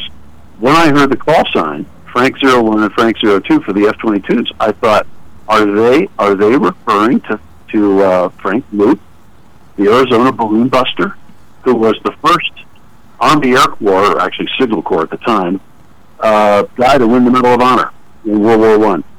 He uh, he shot down something like twelve or or thirteen enemy observation balloons, uh, which was at that time was extremely dangerous, and uh, got shot down on his on his last mission and uh, was killed when he pulled his 45 out and started shooting the Germans who were coming to, to take him. Wow. Yeah, they, they were they were strafing him, and he pulled his gun out and, and shot a guy in the head with a pilot, didn't he, or something? Well, they weren't. I don't know if they were strafing him, but he pulled his 45 out and attacked the, the Germans who were coming after him. Anyway, he, he he got the Medal of Honor, and the, the fact that they used that call sign, I thought was pretty was pretty cool. Yeah, I mean, I well, I tell you what, the questions on this are, are going to be there for like forever, eh? I mean, it's. I mean, uh, we, Well, and, again, you open up. I I mean, there's all kinds of interesting stuff. So, so the reason I know that we had reconnaissance, uh, reconnaissance missions targeted against the the balloon, is because the aircraft, it's called a combat sent aircraft, was out flying missions, and you could see it on flight radar, and it had its call sign out in the open. And I thought, why would you do that? We're, we're running collection flights against this thing. What, what are we What are we doing? did they clear? Um, did they clear all? So, their I presume, I mean, I presume the Chinese are on flight radar. You know, I mean, we've got 80 FBI agents monitoring Twitter. I assume they've got a few monitoring, uh, you know, monitoring these these sites. I assume they knew that thing was up there and just said, okay, don't don't turn on any burst transmission. Did you two, uh, aircraft's up tracking you, you two gentlemen uh, happen to spot uh, watch uh, is it Face the Nation with uh, who's the Irish lady? Uh, tells her name. Nora Jones? No, uh, uh, she used to be, she used to be on CNBC a long Mm. time ago. Anyway, she was interviewing first. She had uh, Ted Cruz and then some Democratic guy, and then she had was it Gary Cohen, the Trump's uh, was he economic advisor or something something, and they, and they started talking about you know this uh, TikTok and how there's 200 million users here. Oh, and, yeah. and you can't. And she's like, "Is that ship sailed or what?" And the guys and the guy, you know, and she says, why Donald, boy, Donald Trump That's why Donald Trump wanted to wanted to ban it in the U.S. Well, but I It's a- mean, it's a fantastic device. But but it's also, you know, Donald Trump and Biden and all and all these I'll use the term mutts say a lot of things, and it's all BS. I, they don't. I mean, because she asked she asked this Cohen guy, who was Trump's right hand man for economics, says, "Well, should we ban Chinese investments?" And he was like, it was like she shot him. Oh, God, if there's if there's money to be made there, how can we stop that? I mean, we don't know. We don't know if we're on foot or horseback here. Uh, Lou. I, I don't think. I mean, Jan, I mean, do, Well, I'm sorry. A substantial difference between investing in a Chinese company or doing a startup in China and and allowing a Chinese spy software app into 300 million of your cell phones. Well, then then there's the stuff with Huawei. Now, I've I've some of the We- listeners we've have worked to shut them down. Okay, but some of the, some of the listeners have said that while we were asleep over here, I don't know if this is true. Uh, again, this is stuff I hear. I mean, God knows if you can if you can ever figure out if anything is true. That somehow or another we let Huawei get a whole bunch of patents on on 5G technology, and one of the things here is we're trying to steal the patents from by banning them. I, I don't. know. Is that true? I, I doubt it. But I mean, the rumors are. We don't seem to have any information. Lou, we just we just went through a, a labor number on Friday where we found a million one people. For God's sake, does anybody know. does anybody believe anything that any of these people do? And it's not a, a Uh, right or a left deal. I don't, I don't, I don't know about believing it, but but I, I would be all in favor of shutting the TikTok app down. What was what would you what would you do with? I mean, how do you how do you tell? I mean, I mean, you, why why don't people shut it down themselves? Yeah. I mean, they they just they have to have it. I mean, I mean, how, why why can't? Are are you are you asking me to express uh my opinion on the judgment of the average ten or thirteen year old? Well, I mean, I, I guess that's. I mean, we, we you know, or their parents' ability to control what they put those kids put on their cell phones? Well, I mean, the parents' inability to control what their kids do these days, to me, is. is I mean, you want to talk about you want to talk about the realm of impossibility, impossible technological feats. That that's something that would have to be done at you know at the internet level rather than rather than the individual household level. Well, you know, it's it's so interesting. I had a we're going to run over here for a second, but I was at the uh, uh, I was a, I was a janitor, right? I, and then one of the one of this guy, real African American dude, he was the head janitor at South Shore High School. Guy named Ellie Walker, one of the nicest men I've ever met, and he's got two or three sons, and he's like, he says to me, you know, it's not that they're trying to be slick and realize and, and trying to get stuff by me. He goes, How are they so dumb to not realize that I was young once? I did the same stuff, and by the way, I was a lot better at it. he goes, they, they keep thinking they're fooling me. They're not. They're not even close. you know, again, you haven't had the pleasure of raising children to adulthood, but but I can I will tell you that the judgment of the average, you know, eighteen year old teenage male is like that of about yeah, like a ten year old. Their their judgment centers from a biological and emotional perspective stop at, at about twelve, and they don't they don't reignite until they're in their mid twenties. Probably some people later than that. I'm only halfway there then. You're only halfway there, man.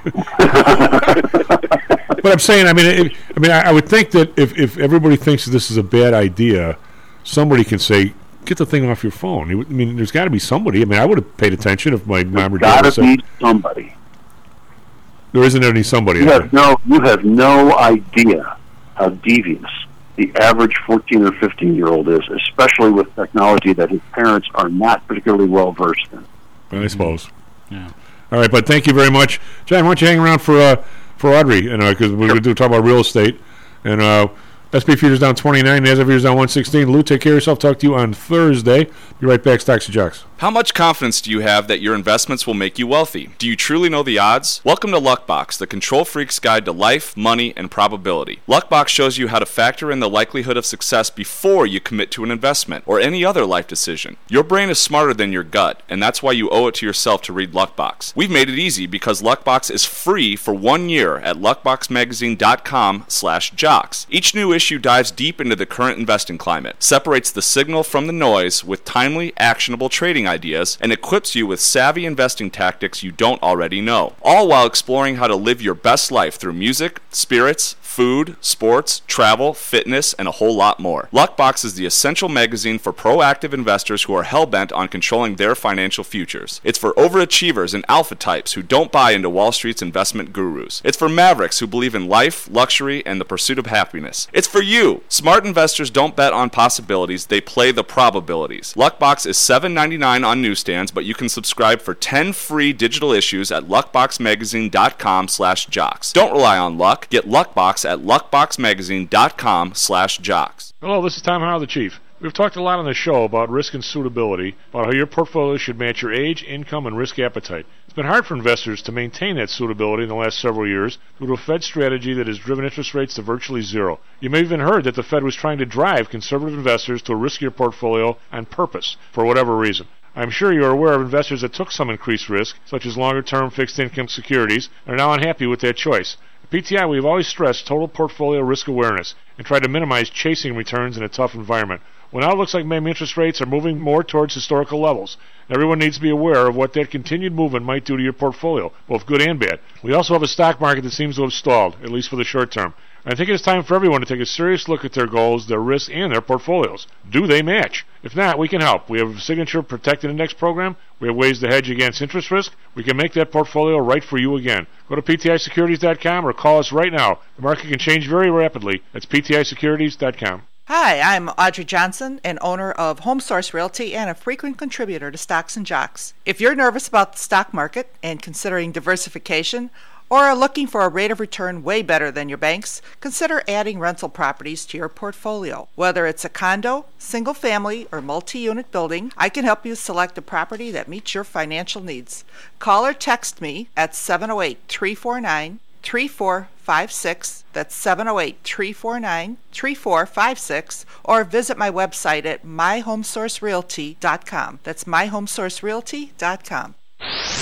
Stocks, jocks, Stocks and jocks. stocks and jocks. You are out of control! Here, right now, right here, right now, right now. Looks like I picked the wrong week to quit sniffing glue.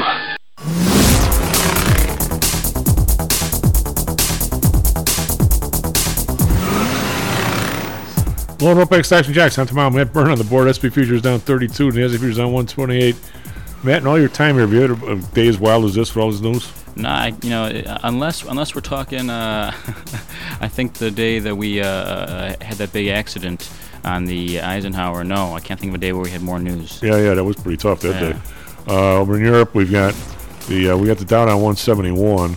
So we're, we're down here, but we we're down a little bit more. and It looks like we're at least somewhat stable here, at least for the moment. DAX down 129.8 percent, FTSE down 54.7, CAC around down 94, 1.3. So they're right about where they were last time we looked. So nothing crazy there. The Nikkei up 184, uh, 0.7 percent. We had the Hang Seng down 438. That's over two percent. These guys were 14.5. I think they got back to 24, 23.5, and now they're back down to 21. So been a wild ride over there. Shanghai down 24.8 percent. You wonder what this whole thing with this balloon's going to do to China. If it's a if the plus or minus, I, mean, I don't know. It's kind of crazy. Uh, Friday, Dow was down 127, S&P down 43, Nasdaq down 193. That's a full 1.6 in Nasdaq, but we've been up so much that it's still, I think we're still up on the week. Uh, bonds up nine basis points, 3.62. The bund up nine, uh, 2.2. It's a pretty mo- big move there. Japan, right at the number 0.50 that the government says they can move up to. We're going to see if they raise that top end at 0.75 as everybody else is raising their rates. I mean, they're really an outlier here. Be interesting to see what they do. Uh, oil up 90 cents. It seems like a lot. Still only up to 74.29. Brent up 121, 81.15. Natural gas up 3 cents, 244. RBOB up 2 cents, 234. Uh, I paid, oh, in the burbs it was 370 something. Hmm. So it's a dollar 40 spread between RBOB and uh, gas. It's kind of a lot, even though the tax now in Illinois is 91, in Chicago it's 91 cents. Uh, gold up 560, but under 1900. 1882. Silver down 7 cents, 2233. Copper unchanged at 404. These things are getting buffeted about by changes in the dollar, which has been moving all over the place.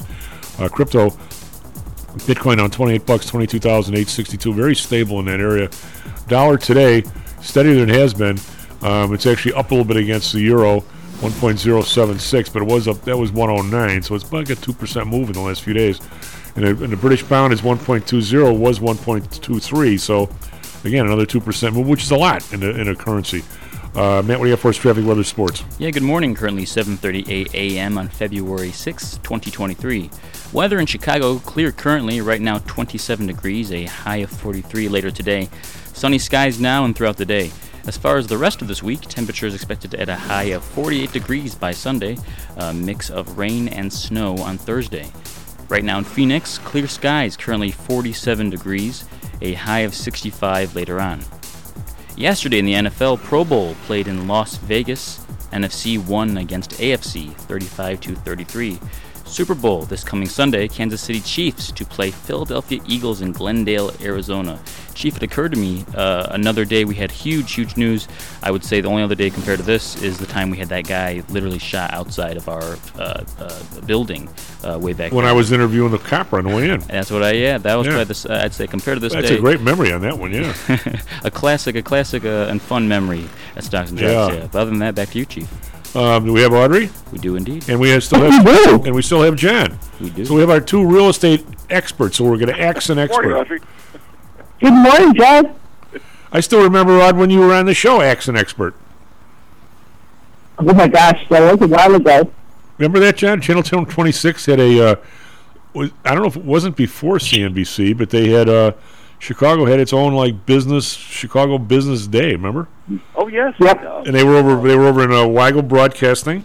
Right. Over on on Halsted, and then they they would come to the trading floor, and Aud was one of the ones. She they had the big camera from the visitors gallery, and Aud was down on the trading floor in her in her hot pink outfit and uh, looking very good. and they were they were axing an expert, and Aud was the expert. Well, Aud- Audrey and Nancy are still my experts on Chicago real estate, so I defer to them. Well, Doctor, I never went on that, but uh, my brother and Doctor J used to go on every week. Remember?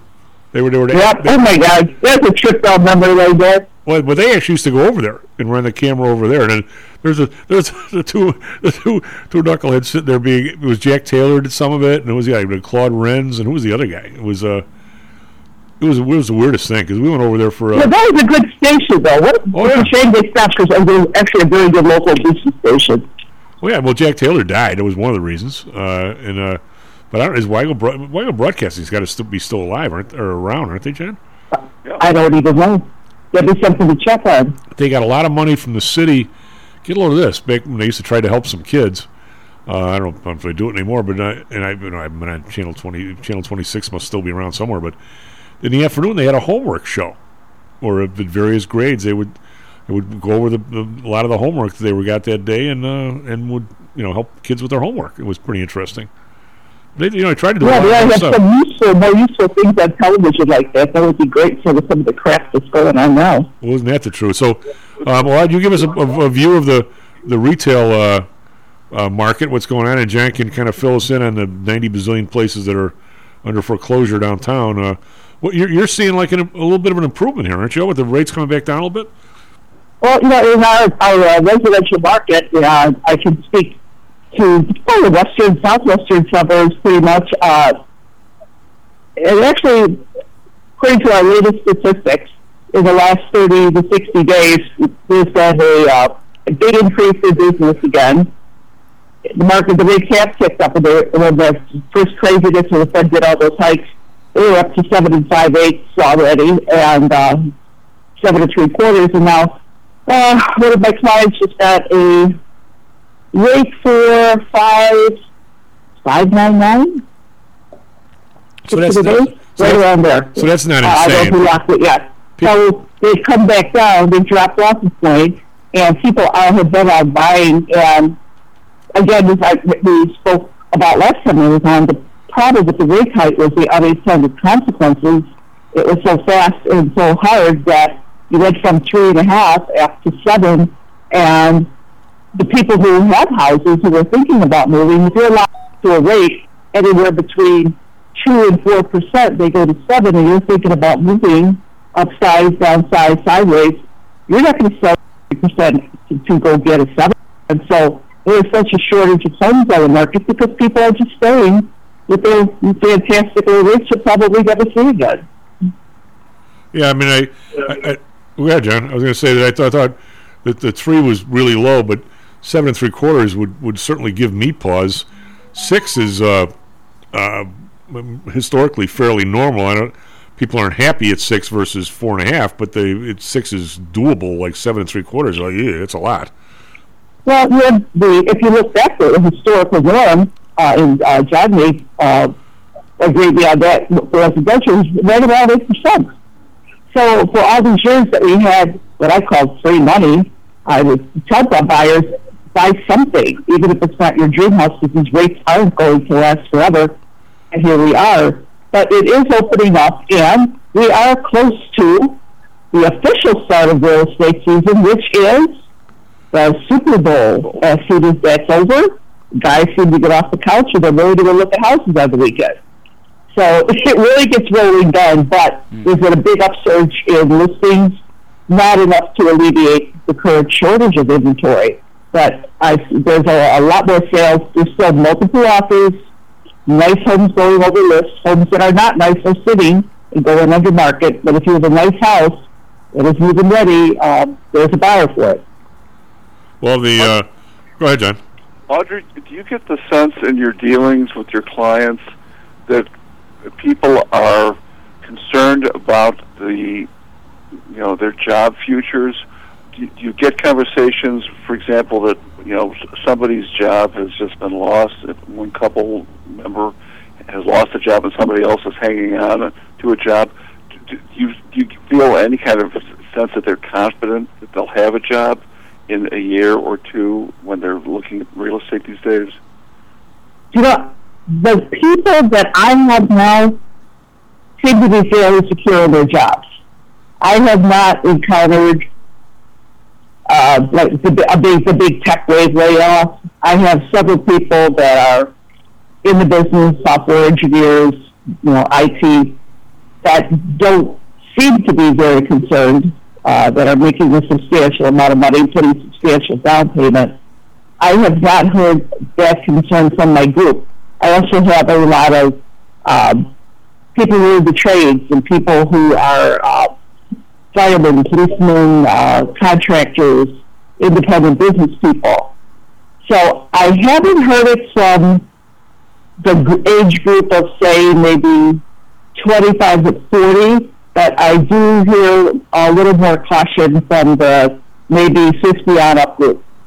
So it's a different mentality. Yeah, that, that, We've, we've, seen, we've all seen the horrible times, and we're not sure if they're coming or not. So I think we're more aware.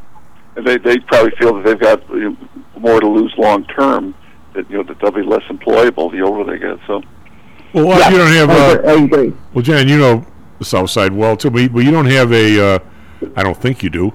Uh, you don't have a just for way of locating things. I mean, odds turf, for lack of a better term, is what thirty miles around in a circle around Orland. Even though you've you've gone further uh, to do stuff, but there's no there's no employer there that probably you could put a finger on and say they they employ eight percent of the people. It's it's not like you're the Oldsmobile plant in Janes, Janesville or the or the Chrysler plant in uh, where's the place out west that's closing up? Uh, Belvidere. Belvidere. I mean, you know, you don't have your your area is not susceptible. You're susceptible like everybody to general economic malaise, but you're really not susceptible to one plant going out of business or one place and all of a sudden have 80 houses on the market. I don't think. Correct. We, we don't have the, the Google headquarters or something where they've laid everybody off. Um, and the other thing I'm thinking that might affect peop uh, some people in um, in the lower home buying they, is we do have a couple of Amazon warehouses farther out. Um, I believe one's out in like Peotone and Monee, and the other one's out towards Bolingbrook. So I don't know um, if they're going to be laying off around here.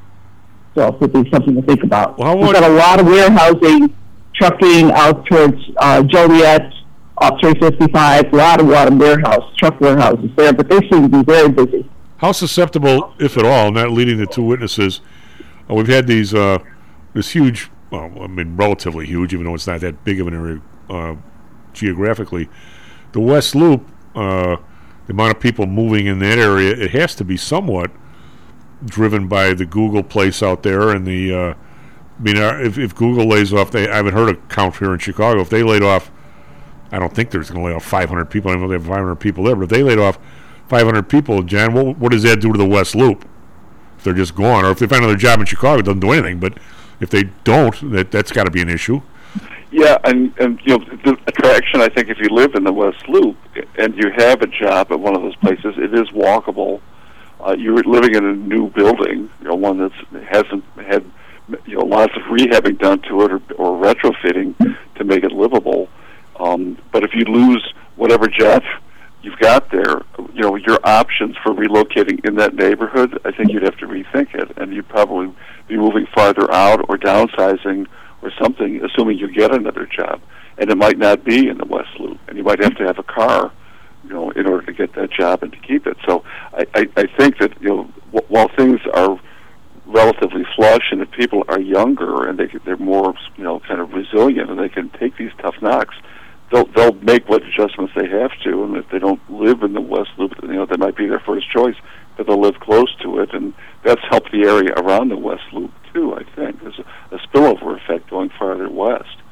Um, but like like Audrey says, the older age group, you know, the people who aren't really turned down by living in the West or, would never get a job, you know, that could sustain them there anyway. I think it's it's quite different.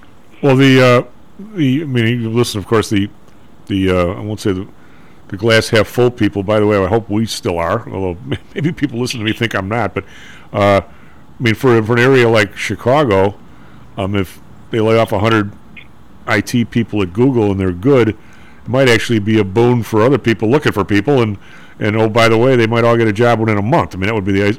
I don't see how if you if ten different firms lay off a thousand people apiece in Menlo Park, I don't see how that's good for Menlo Park, California. It's got to be there's got to be a few houses hitting the hitting the market there. One would think, but here I don't I don't know I see any real issue from a layoff. Do you guys? No, and I I I mean I don't see any anything looming anyway. I mean McDonald's has I think sent out signals that they're they're not too happy here, or not as happy as they thought they'd be, um, and that would be a big blow. Um, but you know, I, I got and just from, from my times walking around the West Loop, and I mean right in the West Loop, not like farther out, you know, going up up on Milwaukee Avenue. But it is dead as a doornail at night. Yeah. It's, I mean, it's there's office space and there's some residential spaces, but it's just as deserted as you know within the L tracks downtown. And I don't know that you know you know bodes for the coming years trying to cope with these job displacements. I, I don't think it's that great a place to live right now. Well, you know, Jen, it's uh, not to, not to get involved in uh, the, the the the bar scene, but uh, people have told me. uh, Oh, been there, done that. Stop well, I'm saying, Audrey, Audrey and I, uh, we went actually went out with our buddy uh, Doc, not not Doctor J, the other Doc. We went for it was last year. Where both our both our birthdays are on the same day, so we went to dinner in the West Loop, and there's a what's the place over there? It's it's down a few blocks. It's west than the restaurant's a few blocks. It's the wine place that has the uh, the uh, bands and stuff. Uh, what the hell's the name of that place? New something. Well, do you remember? We were there. I don't even remember the name. But uh, it, it was really nice. We saw some band from Wisconsin. They were terrific. You sit at like regular tables, so you're not stuck in a seat. So they actually will serve you wine and hors d'oeuvres and stuff during the show. I mean, I, I thought it was really nice. Well, we we left our we parked and I paid the valet at the at the restaurant, and we walked down was it three three and a half blocks, and we pile out of there at like eleven thirty which isn't all that late. I, remember go, we used to go out at eleven thirty, John. But, mean, so, but we walked back to the to the truck, and Audrey's like, "Are we safer?" We were the only two people on the block, and this is on a this is on a Saturday night, and the place had been shut. It was shut up at, at eleven thirty, and I, I was stunned at that. I mean, uh, and the people that I, uh, some of the people I know from the Tripoli are in the industry, shall we say. And uh, even what's the place across from uh, Gibson's, uh, the Irish bar? that- We used to go there when I lived at 70 West Huron. I'd, it's the place that did all the, the people in the industry would go for dinner. At. It's right. It's right. Right out from where uh, Morton's used to be on on the. It's the Irish bar at Dublin's or something something. Yeah. And uh, lady tells me she I, she goes I can't bartend there at night. It's nothing but gangbangers and they rolls it rolls hundred dollar bills. You don't want to be there after eleven o'clock. They've they've lost all. I mean, the the bar scene late at night is is really changed from what I understand. Maybe it's because COVID related, but you know, a lot of regular people aren't there. It's you don't necessarily want to be, and a lot of places have just shut down. John, even in Orland, you don't get the after you don't get the after movie crowd. You don't get the after football game crowd. I mean, it, the whole our whole society is, and I don't know if it's coming back, they say now that it's coming back some. I mean, some of the loop traffic is back to 75% of pre-COVID. Maybe we're creeping back here a little bit at a time, but you know, and uh, uh, Cohen, the guy, uh, Trump's guy, was talking on uh, his Face the Nation. I was, he goes, you know, and, and you know, these people they, they need to get out a little bit, though, though, Jan. He was talking about how in the cities and so forth, um, it means that people are coming back, and you got to hire service people because, J- Jan, how do you hire a forty-hour-a-week service person even at Series when Monday and Friday nobody's there because people are only working Tuesday to You can't- Thursday? You can't justify it. No, I mean we still have. I'm going to say it's way better than it was a year ago, but it's it's not coming back at anywhere near the speed I thought it would. I'm I'm really surprised that that Aud's doing as well as she is with the people trading houses. Maybe they didn't do stuff for a year and a half, and you're and you're, but you haven't shown any signs of slowing down, Aud. And John, I'll ask you: Are any of these anybody putting a bid in any of these buildings downtown, or are they just all morally bankrupt? As far as uh, the only ones I've heard of are the deeds in lieu, where the you know the lender holding the, the paper on it bids in or or negotiates a you know a deed from the owner without filing suit because that's the cheaper way all the way around. And everyone that I've been kind of tracking is a deed in lieu of foreclosure. None, none of these are contested. All right, explain what explain explain what that is to everybody, including me. Uh, well, if you um, uh, can't make your payments and the, you're in default, the lender can file suit. You know, if you think that you know there's been some misreading of the mortgage, or you didn't br- break this covenant, or you do have money but you're disputing what you're supposed to pay, or, well, you, you can- you can contest the foreclosure and it can go on and on. Residential foreclosures even can go on and on. And of course, during the pandemic, they did go on and on because there was a moratorium on them. But a, a deed in lieu of foreclosure is the, the the borrower, the owner of the building, is is broke with no hope of paying the thing back, no hope of, of getting a sale in place too to get somebody to come in and bail them out, um, so they can walk away with, with something left, um, and somebody else is going to you know get a new loan and, and foot the bill. But a deed in lieu of foreclosure, the, the lender accepts a you know a deed just like they're selling the property from the owner. It goes to the lender. It cancels the debt, and the, the, if the lender is still owed money for whatever the equity there is in the building, they can put it like a you know deficiency judgment on you that can follow you. Like if, if you're, they're still owed, you know, fifty thousand dollars over the value of the, the mortgage because the building has de- declined so much in value. But I don't see any deficiencies these days. I think the situation is that hopeless. There's, there's no way they're go- ever going to get money out of that judgment. So they just decide here's what the building's worth, and man, it's worth half of what it used to be when we put the mortgage on the property. So let's just go. The lender takes it over and hopes they can peddle it to somebody and recoup something, but th- they're going to have to write down an awful lot of that mortgage debt. Well, that's what happened in 175, and now with the Board of Trade. Well, you haven't heard.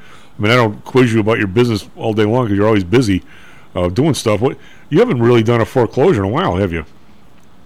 No, uh, I would say it's been five, six years probably since I've had one. So, but your area came out of COVID pretty good. Yeah, I mean, we had the uh, boom in a lot of suburbs did of people who just wanted to get out of the high rises in Chicago and they wanted a yard and where they could come and go as they please. And a lot of people who were trapped in the high rises just wanted out at any cost and, and moved out. And that's still going on to some extent. And to your point, I think it accounts, there is definitely societal change in behavior. I mean, the idea of people staying in their homes to be safe. Unfortunately, the, the government has been terrorized people so badly uh, that people who are prone to anxiety, prone to fear, have never fu- fully emerged from that. And even regular people, instead of going out to the show, going to dinner, stopping someplace for a drink afterwards, people are are streaming things at home, cooking more, ordering takeout more. Kids love video games, so they're not creating any type of social bonds. And even people visiting each other, um, I find is just is dramatically changed. And as you said, the streets almost anywhere, and I move around a lot. But once you get after six o'clock, where people used to be shopping, going out to eat, going to grab a coffee, those streets are, are pretty quiet for a big town with millions of people in the evening. Remember, Jan, People John, are going home and staying home. remember Jan and Audrey when we when we were young, And I'd, I've known Aud if we were, we were young. We were young at one time. Remember, we'd go into some little town if we were going to a football game or something. John would say, "What do they do? Roll up the street lights at eight o'clock in his burg?" it's almost looking like that. One, well, we got a couple of minutes. I got a question for you, uh, Audrey. I think it'll be interesting.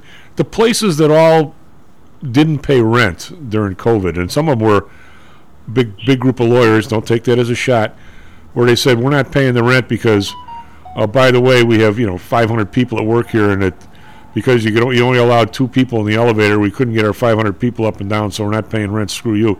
How, how did that all work out, or is it still being negotiated? It's still being nego- negotiated, and in, in whatever lease amendments or new leases, because I think both sides got burned to some extent. You know, if, if you, it'd be like if you had a, a, a building that wasn't maintained and the, a pipe burst and you got a constructed eviction because you couldn't work in your space because it was flood, flooding all over. That's one thing. But if, but if you have you know mandates that you can't you know be out and about, or you have to have social distancing, and you can't use your rental space to its fullest capacity, at least what you saw that as being when you signed the lease, then you- you're going to fight that, and maybe in, in some cases for years to get you know, financial end of it straightened out.